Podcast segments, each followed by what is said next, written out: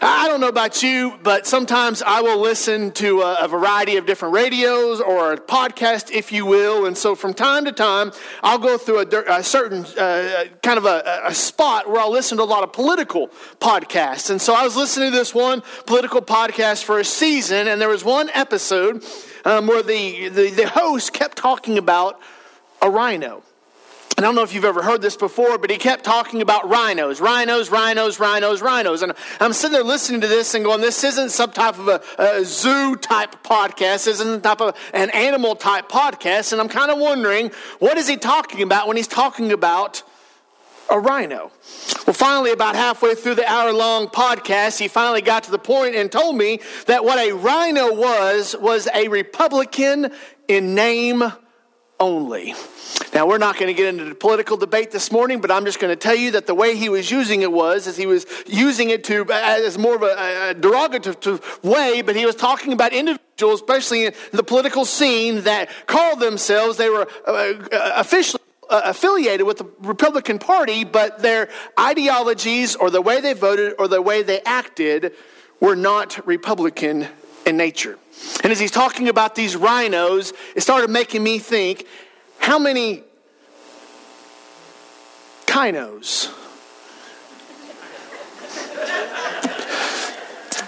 How many kinos do we have in this world today? People that come to church, people that put the right things on their Facebook profiles, people that say the right things when they're asked, people that come and that they know when to stand, they know when to sit down, but they're Christians in name only. I wonder how many of those we have in this world today. One of the things with this COVID 19, and especially with the political and social and cultural environment we're in, I believe we're seeing a greater division. We're seeing a greater separation between those that are truly Christians, those that are truly born again, those whose hope and their devotion and their priority is Christ, and those who are not. But the decision to be either a Christian in name only or a Christian in authenticity is often a matter of a series of daily choices that we make. So this morning I want to speak to you out of Ephesians chapter 4. I hope you have a, have a Bible and you'll join me there in Ephesians chapter 4 because we are going to continue in our study through Ephesians that we've been working through. And this morning we're going to be in Ephesians chapter 4 verses 17 down through 24. If you came in, you got a bulletin, there'll be some notes that you want to reference those on the back as we walk through those. We definitely appreciate you, Greg, and those that serve with you leading us and men for taking up um, the offering. And so I hope that you will join me there in Ephesians chapter 4 because I want to talk to you about some daily choices. Paul has the first few chapters of Ephesians. He's talking about doctrine. He's talking about things, principles, precepts that could guide, that should guide the church. Then he moves here in chapter four and he starts talking about application, about the things that should mark us. And he talks about uh, things that should mark us corporately as a body of believers. But this morning, he's going to turn, if you will, and he's going to talk about the individual. He's going to talk about the individual Christian, the individual person, and he's going to talk about the choices that we make, the decision that we follow, the things that we do that tell the world and tell us and tell God whether we are a Christian in name only or whether we are the real deal. Now, it'd be easy for me to ask for a show of hands who says that they're saved. It can be easy for you to raise your hand. It can be easy for you to say the right things. It can even be easy for you to think that just because you said a prayer and you walked an aisle and you got wet at some point in your life, that means that you now have fire insurance and that no matter what you do for the rest of your life, you are saved. And I'm not here to try to give you doubt or try to lead you to believe that what you've done or the mistakes you've done have canceled out your salvation. But I am here this morning to ask you are you a Christian in name only? Paul is going to get to this. The writer there, this letter to the church there in Ephesus, he's going to get to this and talking about their walk before God. And I, I know you can slice it different ways. I'm just going to slice it. And he's going to talk about four daily decisions that we make. And here's where I'm kind of driving to. You see this, see this at the top of your notes. My question for us is which self will you choose? Now, hopefully that'll be a little clearer towards the end of our time together this morning. But the question is, is which self will you choose? So let me quickly uh, jump into these four daily decisions that Paul puts before us. The first decision is that of direction. The first decision is that of direction. I'm going to I'm going to pick it up in verse 17 if you will follow along in your copy as I read from mine. This is what Paul says in verse 17. He says now. So he's starting kind of a new thought, he's starting kind of a new transition. Uh, many of your Bibles this will be a whole new heading, a whole new uh, paragraph, a whole new pericope if you will. So he starts and he says, "Now I'm going to start a different thought." So he says, "Now this I say and testify in the Lord that you must no longer walk as the Gentiles do in the futility of their minds." They are darkened in their understanding, alienated from the life of God because of the ignorance that is in them. So, right here, Paul says one of the decisions that you make every single day is what direction you are going to go in. Now, you may say, well, Spence, he's not talking to me. Yes, he is. Look, he says in verse 17 that you, he's using the, the he's using the direct, he's using the direct language to say, now, this I testify to you that you must not walk as the Gentiles do. He's directing it to the individual and he's understanding that there is a walk. Now, what is Paul talking about there? Paul's not talking about the direction that you walk when you go, you get up in the middle of the night and you go to the bathroom. He's not talking about the direction that you're going to walk when we get done here this morning and you go that way or you go this way. He's talking about not just our daily walk in our physical sense, but he's talking more importantly about our spiritual walk. And he says every morning when you wake up, you make a decision, you make a choice which direction you are going to walk in your spiritual life. Every single morning, you wake up and you make a decision which way you're going to go when it comes to your relationship with Jesus Christ. And so Paul makes it very clear. He says, You must no longer walk as the Gentiles do. Paul's putting it before us that when it comes to our, our daily walk in this life, we are either walking towards the light or walking towards darkness. You may say, Well, Spence, I want there to be a gray area. Well, everybody does. The problem is, is that either you're walking towards God and towards Jesus Christ, which is the light, or you're walking towards this world and towards sin, which is darkness. You're walking in either direction. And the, uh, the question is, is, is which direction are you going? I can't make that decision for you. I can't make that decision on your behalf. I can't be in your house every single morning when you wake up and saying, this is what you should do. But Paul says, when it comes to our life as a Christian, every single morning we get up and we make the decision, which direction am I going to go?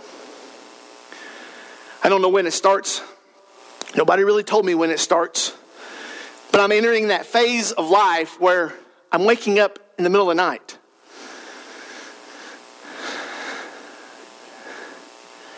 And used to, I remember people like Ronald, they would tell me about having to wake up two or three times in the middle of the night, and I'd be like, that's not me. When I go to sleep, I stay asleep. I don't have any problem sleeping throughout the night, and yet here I am, old and decrepit, worn out in life, finding myself, and in the morning, like this morning, I wake up and I have a decision to make. Either I'm going to head towards the closet to get ready for the day, or I'm going to head towards the bathroom. And I'm thinking, both. I've got to go both directions, but at the same time, in our spirituality, in our spiritual walk, either we are going to go towards God or away from God. And so, Paul, in these first two verses here in our passage this morning, he wants to make it very clear that we are headed in a particular direction. He talks about in verse 18 about the Gentiles and the danger in walking in their direction is they are alienated, they're darkened in their understanding, they are ignorant of the things of God. And yet, how many times do we wake up in the morning and the first thing we want to do is we want to go towards the world. How do we know that, Spence? Because they say, the statistics tell us that the first thing that the majority of people do in the morning is look at their phone. And they're not looking at their phone for their daily uh, verse of the day. They're not looking for what they're supposed to be reading. They're looking for Facebook. They're looking for Snap. They're looking for something on Twitter. They're looking for something on Parler. They're looking for something in, a, in some type of who is talking to me, what kind of text I've got, what I have going on. They're looking for that attention and they're looking for that direction from the world. But unfortunately, in the day in which we're living in, it can be easy for to you myself to be deceitful. Because we come into the church and we can put on a show and everybody thinks we're going in the right direction. And yet, if people were to come into our daily lives, they would realize we're not. And Paul wants us to understand that this thing, being a Christian, it's a matter of our direction. It's a matter of the decisions that we make. Eh, I wish it was so simple. I wish it was just as easy as me saying, well, this is the one decision you got to make, and that's simple. No, life is a matter of all kinds of daily choices, a plethora, if you will, of regular choices. You go, you go to Sonic, and do you know how many different drink combinations you can get at Sonic? One million 63,953. That is how many, according to Sonic, you may have some more, but according to Sonic, that is how many different drink combinations they have. So you go, and I don't know about you, I don't know about you, but I know about me, and I go to Sonic, I'm like, I'm not really sure what to get, and I'm not really sure what I'm supposed to do. And sometimes life can be like that. Sometimes life can be so overwhelming, you're not sure where you're supposed to go, how you're supposed to go, you're not sure what you're to say yes to and what you're to say no to, and sometimes our direction becomes difficult. And so Paul says, it matters the direction you're going. So when you get up and that daily choice comes, is that direction pointing you towards God or is that direction pointing you away from God? But he's not done talking about these decisions. He next talks about our pursuit. He talks about our pursuit. Starting there in verse 19, he gives us this very clear direction. He says, Do not walk like the Gentiles. This is why you don't want to walk like the Gentiles, because they're darkened in understanding and they're ignorant of God. But then he goes on in verse 19 and he says, They have become callous and given themselves up to sensuality greedy to practice every kind of impurity. He says that when you walk in the way the Gentiles go, then you will then do the things the Gentiles do. In other words, and I think I've said this before to you, direction determines destination. The direction that you are going will determine where you will get to. If I get out here on Highway 66 and I head east, I am not going to end up in Oklahoma City because my direction will determine my destination. And so, so many times people say, Well, I don't know why I'm grow- not growing closer to God, and yet they're never doing the things that direct them towards God. And he, says it's a matter of your pursuits. It's, it's, a decision that you make. He tells us there in verse 19 that this is the danger of the Gentiles. They become callous. They've given themselves up to sensuality, greedy to practice all these kinds of immorality. And when he's talking about the Gentiles, he's talking about the lost people. He's talking about the world. He's talking about those that are outside of the church. He's talking about those individuals that we have around us right now. They say, well, it's cool to laugh at the things that God finds offensive. It's cool to say, well, it's just this one time. It's okay to do the things that God calls sin. Well, you know, the context has changed. You know, the situation has changed. So I realize that God said no back then, but you know, I'm sure God would say yes today. We start to adjust, we start to compromise, we start to corrupt the Word of God, and the next thing you know, we are not pursuing the things of God. We're pursuing the appeal and the pleasure of man. And mark it down, brothers and sisters pursuit of sin leads to sin. Pursuit of sin leads to sin. He tells us there in verse 19, they have become callous and they have given themselves up. He says that and when they pursued after their ignorance, the hardening of their heart, when that was the direction in life, then the, then the destination where they got to, the pursuit of where they got to, was they pursued after sin and that led to sin. Always you will see all throughout Scripture when people pursued after things that God said not to pursue pursue the destination, the end point was being separated from God. And it begins with a decision, it begins with a direction, it begins with a pursuit. And these are things that you have to decide on your own. These are things that you have to decide in your own personal life. These are things that we cannot do in a corporate gathering necessarily on just a Sunday morning. These are daily choices that you and I make every single day. But then there's this third one that he gives us, and that starts there in verse 20.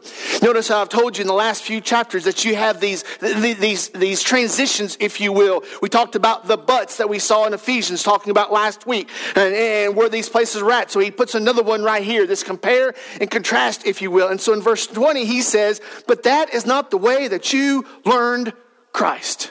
He is looking at this church and he is saying, I realize that this is what the world's doing. I realize this is what lost people are doing. I realize that this is what the popular crowd is doing. I realize that that's what these Christians in name only are doing. I realize that that's what the culture says is acceptable. But I want you to know that is not what honors God. So he talks about our belief. And belief, in many times, is a day by day decision.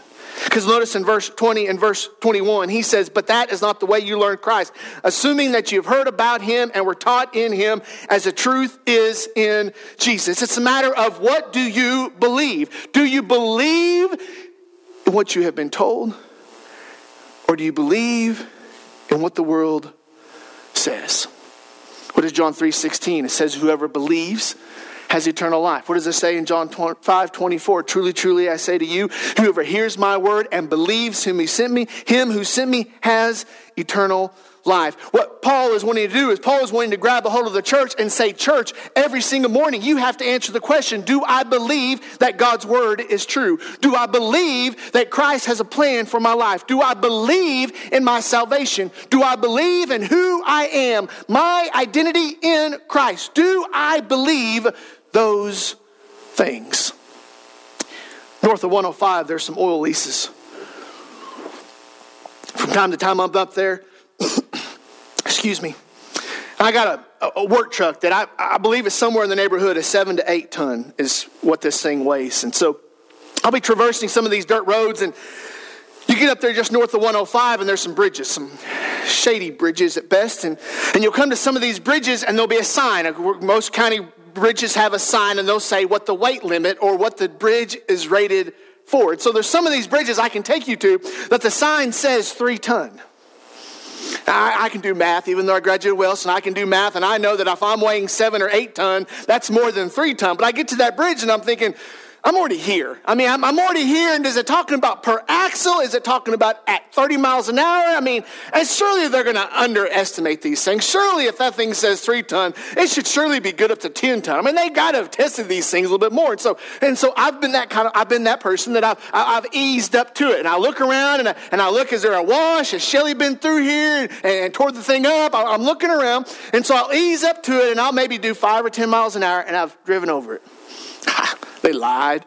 That thing's good, at least for eight ton. And so I'll drive across it and I'll go on about my daily business. And then you know what happens the next time I get up to it? Do you think I go to it and just say, ah, well, it's good last time, it's sure good this time? No. I get up to it and I wonder again. The sign still says three ton. I know that I drove over it two days ago, but I'm still wondering, is it still going to hold me today? And so I get up and I look around and I think, oh yeah, I'll do it. But every single time I come to one of these bridges, every single time, the thought is in my head, what if it doesn't hold?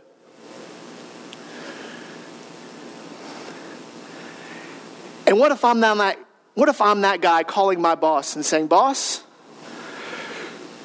your truck is in the creek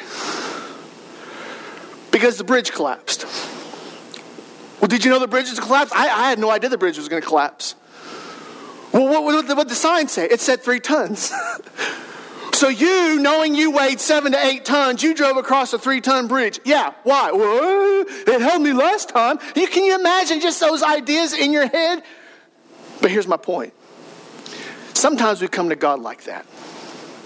We always are questioning whether God has us. We're always questioning whether God can do it. We're always questioning whether God will. We're always questioning, is God enough? We're always questioning, will God do it again? We're always having these doubts and these questions in my mind, in your mind, and in my mind too. And so Paul comes in and says it's a matter of belief, the matter of your direction, the matter of your pursuit, the matter of your heart, the matter of your obedience, the matter of your submission, the matter of your faithfulness to God. It's all a matter of belief because here's what I want you to understand. If God is God, then anything.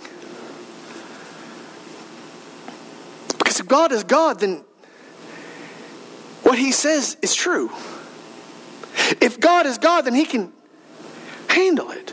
If, if God is God, then it's not a matter of us trying to play God or trying to second guess God. If God is God, then that settles it.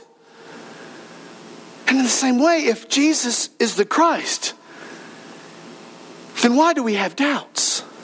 That's what we talk about in this Christmas season. And that's the whole message behind the Christmas season is that God sent his son. His son came and took on the flesh, was born in the manger, was born as a child, a baby, grew in perfection, grew into manhood, gave his life, sacrificed his life, paid that penalty so that you and I might be forgiven of our sins, so that we know in our lost state, being dead in our sin, we could come, confess of our sins, repent of our sins, cry out for salvation, and Christ could save us because of the work he did on the cross. And this all begins during what we recognize as the Advent, the, the Christmas season, when Jesus came to man, when God came in the flesh to us. And we recognize that and we say, oh, yes, we're so happy that Jesus came. But then, yet, when it comes to our daily lives, we think, well, he is not enough.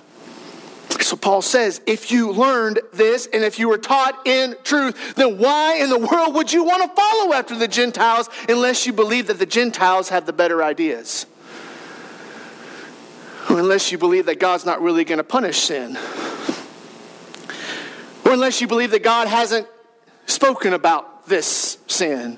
Or unless you believe that God's not really watching your life. Or unless you believe that God really isn't paying attention. Or unless you believe that God really isn't God and Jesus really isn't the Christ. But if all those things are true, then how could we be so flippant when it comes to sin? How could we how could we take these things for granted? Growing up in our grandparents' house, there was always a rumor that if you came into our grandma's house with a hat on, especially if you sat down at the table with a hat on, the rumor was that my grandma would come in and she would grab a hold of the top of the hat and she would grab hat and hair all at the same time and she would rip that hat off your head and say, No hats at the table. She'd probably be a little nicer about that, but that'd be the general thrust of it. Now, I'll be honest with you, I never wore a hat at the table because I believed that grandma would do that.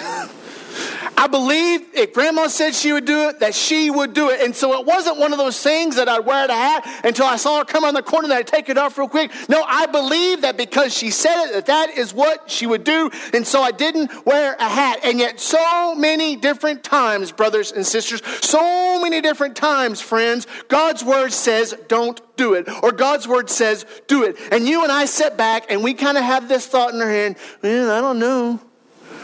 I don't know if he's really serious or not. I don't know if he's going to do it or not. I don't know if he's keeping score or not. I don't know if he's paying attention or not. I don't know if he said anything about it or not. And I'm going to tell you this morning that the matter of belief is a personal decision that you and I make on a daily basis.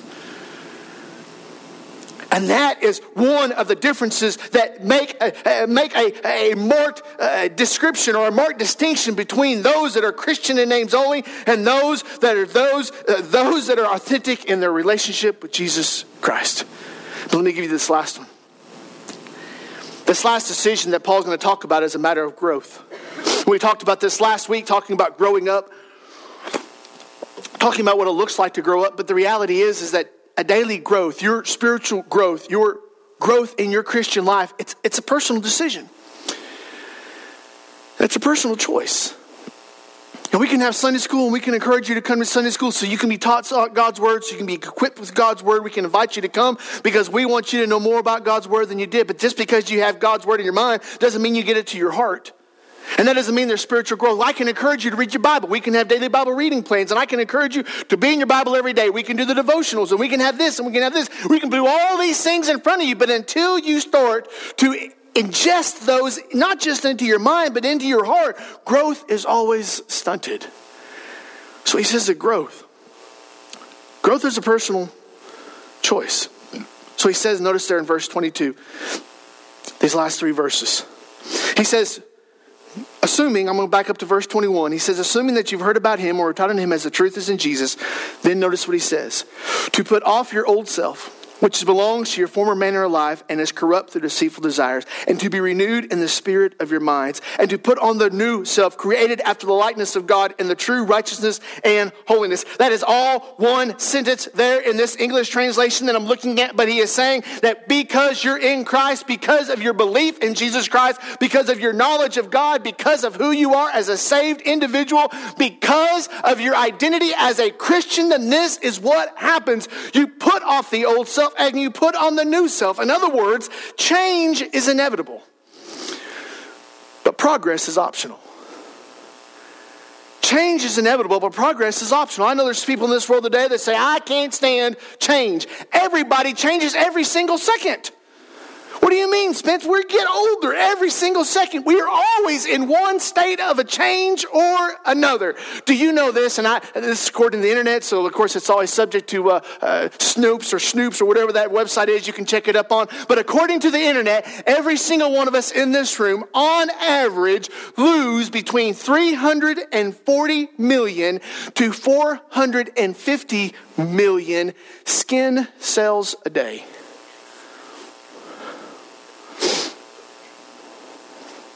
I don't know. Can you imagine? You're changing so much that every single day you're sloughing 400 million skin cells and you never even notice it because your body's regenerating. You're constantly in a state of change. You're constantly growing, whether you're growing older or whether growing, uh, not growing lesser, but, but if you're growing older or if you're growing more mature or, or you're, you're growing in decline, whatever the case may be, growth is always happening. And, and this idea that Paul says is that when it comes to this personal walk, what is the key to growth in God? It's to put off the old self and to put on the new self. And this whole put off and put on is one of the keys of a Christian discipleship before God. Because every single morning you and I wake up and we have a decision to make. Am I going to put off my old self, which my old desires, my old inclinations, my old habits, my old behaviors, my old identity, all the things that I wanted to do, my old life, or am I going to put on the new life that I have in Christ? And so he reminds us right there in verse 20, uh, the last part of verse 20 22, he says, the former manner of life, which is and is corrupt through deceitful desires. He's reminding us that the desires of our heart, the desires of our heart is really who we are. Or I put there in your notes, the desires reveal your heart. And one of those things that we need to understand is that every single day is a decision. You'll have individuals, they will come up and they and they will say, Preacher, you know, I, I'm just struggling. I'm, I'm struggling with this attitude. I'm struggling with this behavior. I'm struggling with this vice. I'm struggling with this decision. And many times the reason is, is they have not put off the old self. Every single morning they keep putting on the old self, keep putting on the old self, keep putting on the old self, and they wonder why there's no change in their life. We'd have guys on the rigs. They wear the same clothes all week long. I mean, it's all they would do is they just wear the same clothes, the same nasty clothes. They would get to work and they would put on the same nasty clothes they had yesterday. And you're like, do you not want to put on clean clothes? No. They were just satisfied with sitting in their sweat and their filth and their soiledness. They were happy being where they were. And I wonder how many times God looks at us and says, why are you just wallowing in your sin? Same sin you were in yesterday, the same sin you were in the day before, the same sin you were in last week. Why are you just setting in your old identity when my son has died on a cross so that you might have a new identity in him? And all it is is a matter of putting off the old self and putting on the new self. It's a matter of saying my direction is going to be towards God. My pursuit is going to be for the things of God. My belief is that God has a plan and a purpose for my life if I will just follow after him. And so my personal walk, my daily discipleship is a matter of getting up in the morning and saying, That's who I used to be, but this is who I'm going to be in the name of Jesus Christ. We get up and we put off that old self, we put on that new self. See, sometimes we want it to be instantaneous. We want that quick fix. January 1's coming. We're going to make those New Year's resolutions. And we're going to think, man, I'm going to get up and I'm going to lose 50 pounds. And then you know how I'm going to do it? I'm going to get up, I'm going to go to the gym, and I'm going to get up and I'm going to go to the gym, and I'm going to come home from the gym, and I'm going to look at it and go, ah, it didn't work. Nah, maybe next year. January 2nd, I just sleep in. It didn't work. Because, see, sometimes we think that it's a matter of just that quick fix. We want that instant gratification. And one of the things that we need to understand when it comes to our spiritual walk before God, many things are forged in the daily practice of obedience and following after God. You want to know how you grow in your faith? By working at it every single day. So, what is Paul getting at here in this passage?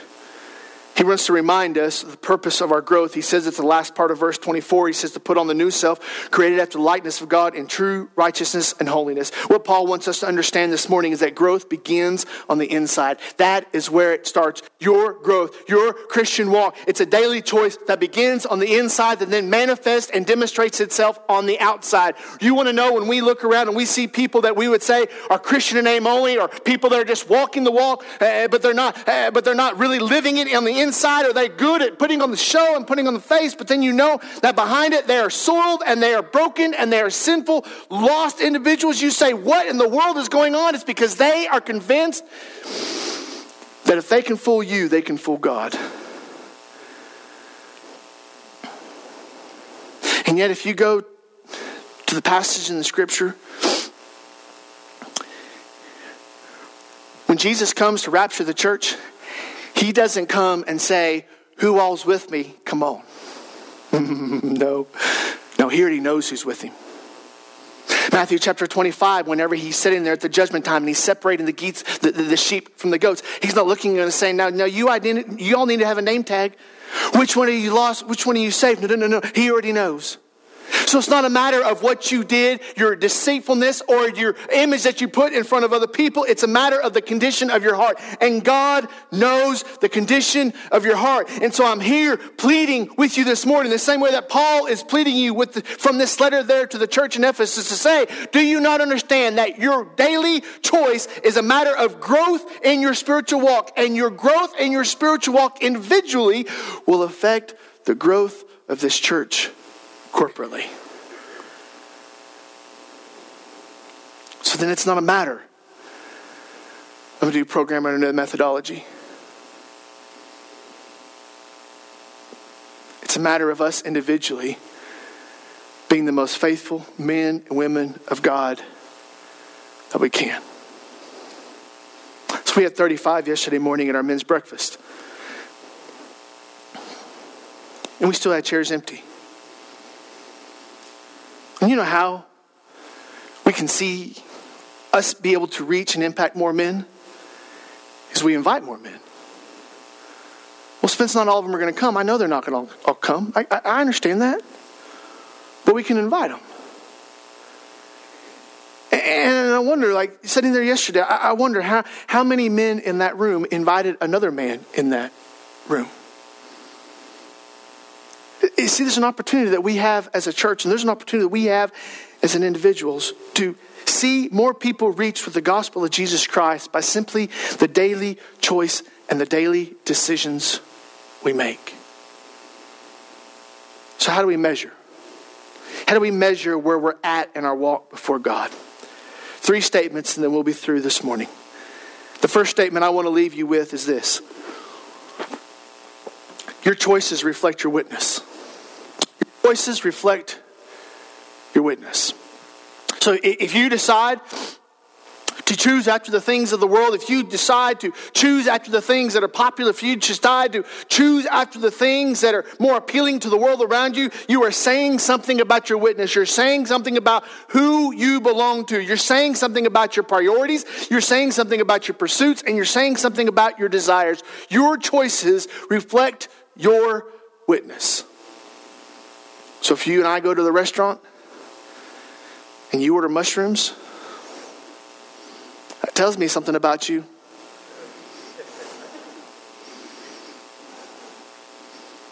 We go to the restaurant and you want to pray before eat, that tells me something about you. Because your choices reflect your witness. The second statement I want to leave you with is that you follow what you believe. You follow what you believe. If you believe that bridge will hold you, you will drive across it no problem. If you believe the chair will hold you, you will sit down in the seat, no problem. If you believe that God is God and that God sent his son to die for your sins and that now you are forgiven and you are saved because of your confession and repentance before him and you believe that now you've been given a new identity, you are now a new creation, 2 Corinthians 5:17. You believe that you are now forgiven of your sins, freed from the bondage of your sins, and if you believe that, then you will follow after that. But if you wonder if God could ever save you, or if you start to think that maybe there's too many bad things in your life, or you just get up in the morning and you just keep putting on the old self, then you will start to have doubts and continue to have doubts.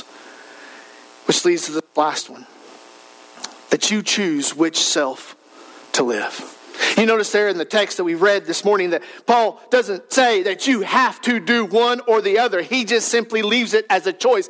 He leaves it at his decision there in verse 22, verse 23, and to verse 24. And he says, Put off the old self and put on the new self. Translation, it is a choice every day when you and I get up which self we're going to put on, which self we are going to live. When you wake up, you may say, Well, you know what, Spence? I put on the new self for four days in a row, and I'm going to tell you, Satan still has that old self close by. He still has that old self waiting in the wings. And you may say, Well, Spence, you know what? I got up in the mornings and I put on that new self, and then it seemed like lunchtime there was a transformation. I'm going to tell you what happened that you got around lunchtime, Satan got to you, you swapped clothes. And it's a daily decision, it's a daily challenge, it's a daily, it's a daily struggle to continue to put on that new self and put off that old self. And you and myself, we choose which self to live in. So, which self did you put on this morning? We'll spend some here at church. It's three foot of snow outside. Of course, I'm one of the frozen chosen. I'm one of the good guys. I, am on the A team. I don't know you're here, but you could still have put on the Christian and name only outfit. Because you could still be here and your life is riddled with distractions. Your life is riddled with divided priorities. Your life is riddled with unrepented sin. Your life is not who God desires for you to be. And you can even be here this morning in need to repent of your sins. Or you can be here this morning saying, Spence, I am not everything that I wish I could be. I'm not everything that God has enabled me to be, but I am growing in my relationship with God every single day because when I get up, my direction is toward God. My pursuit is toward God. My belief is in God, and I'm going to keep growing in my walk before God as long as God gives me another day to live. Which self are you living in today? Would you bow your heads with me?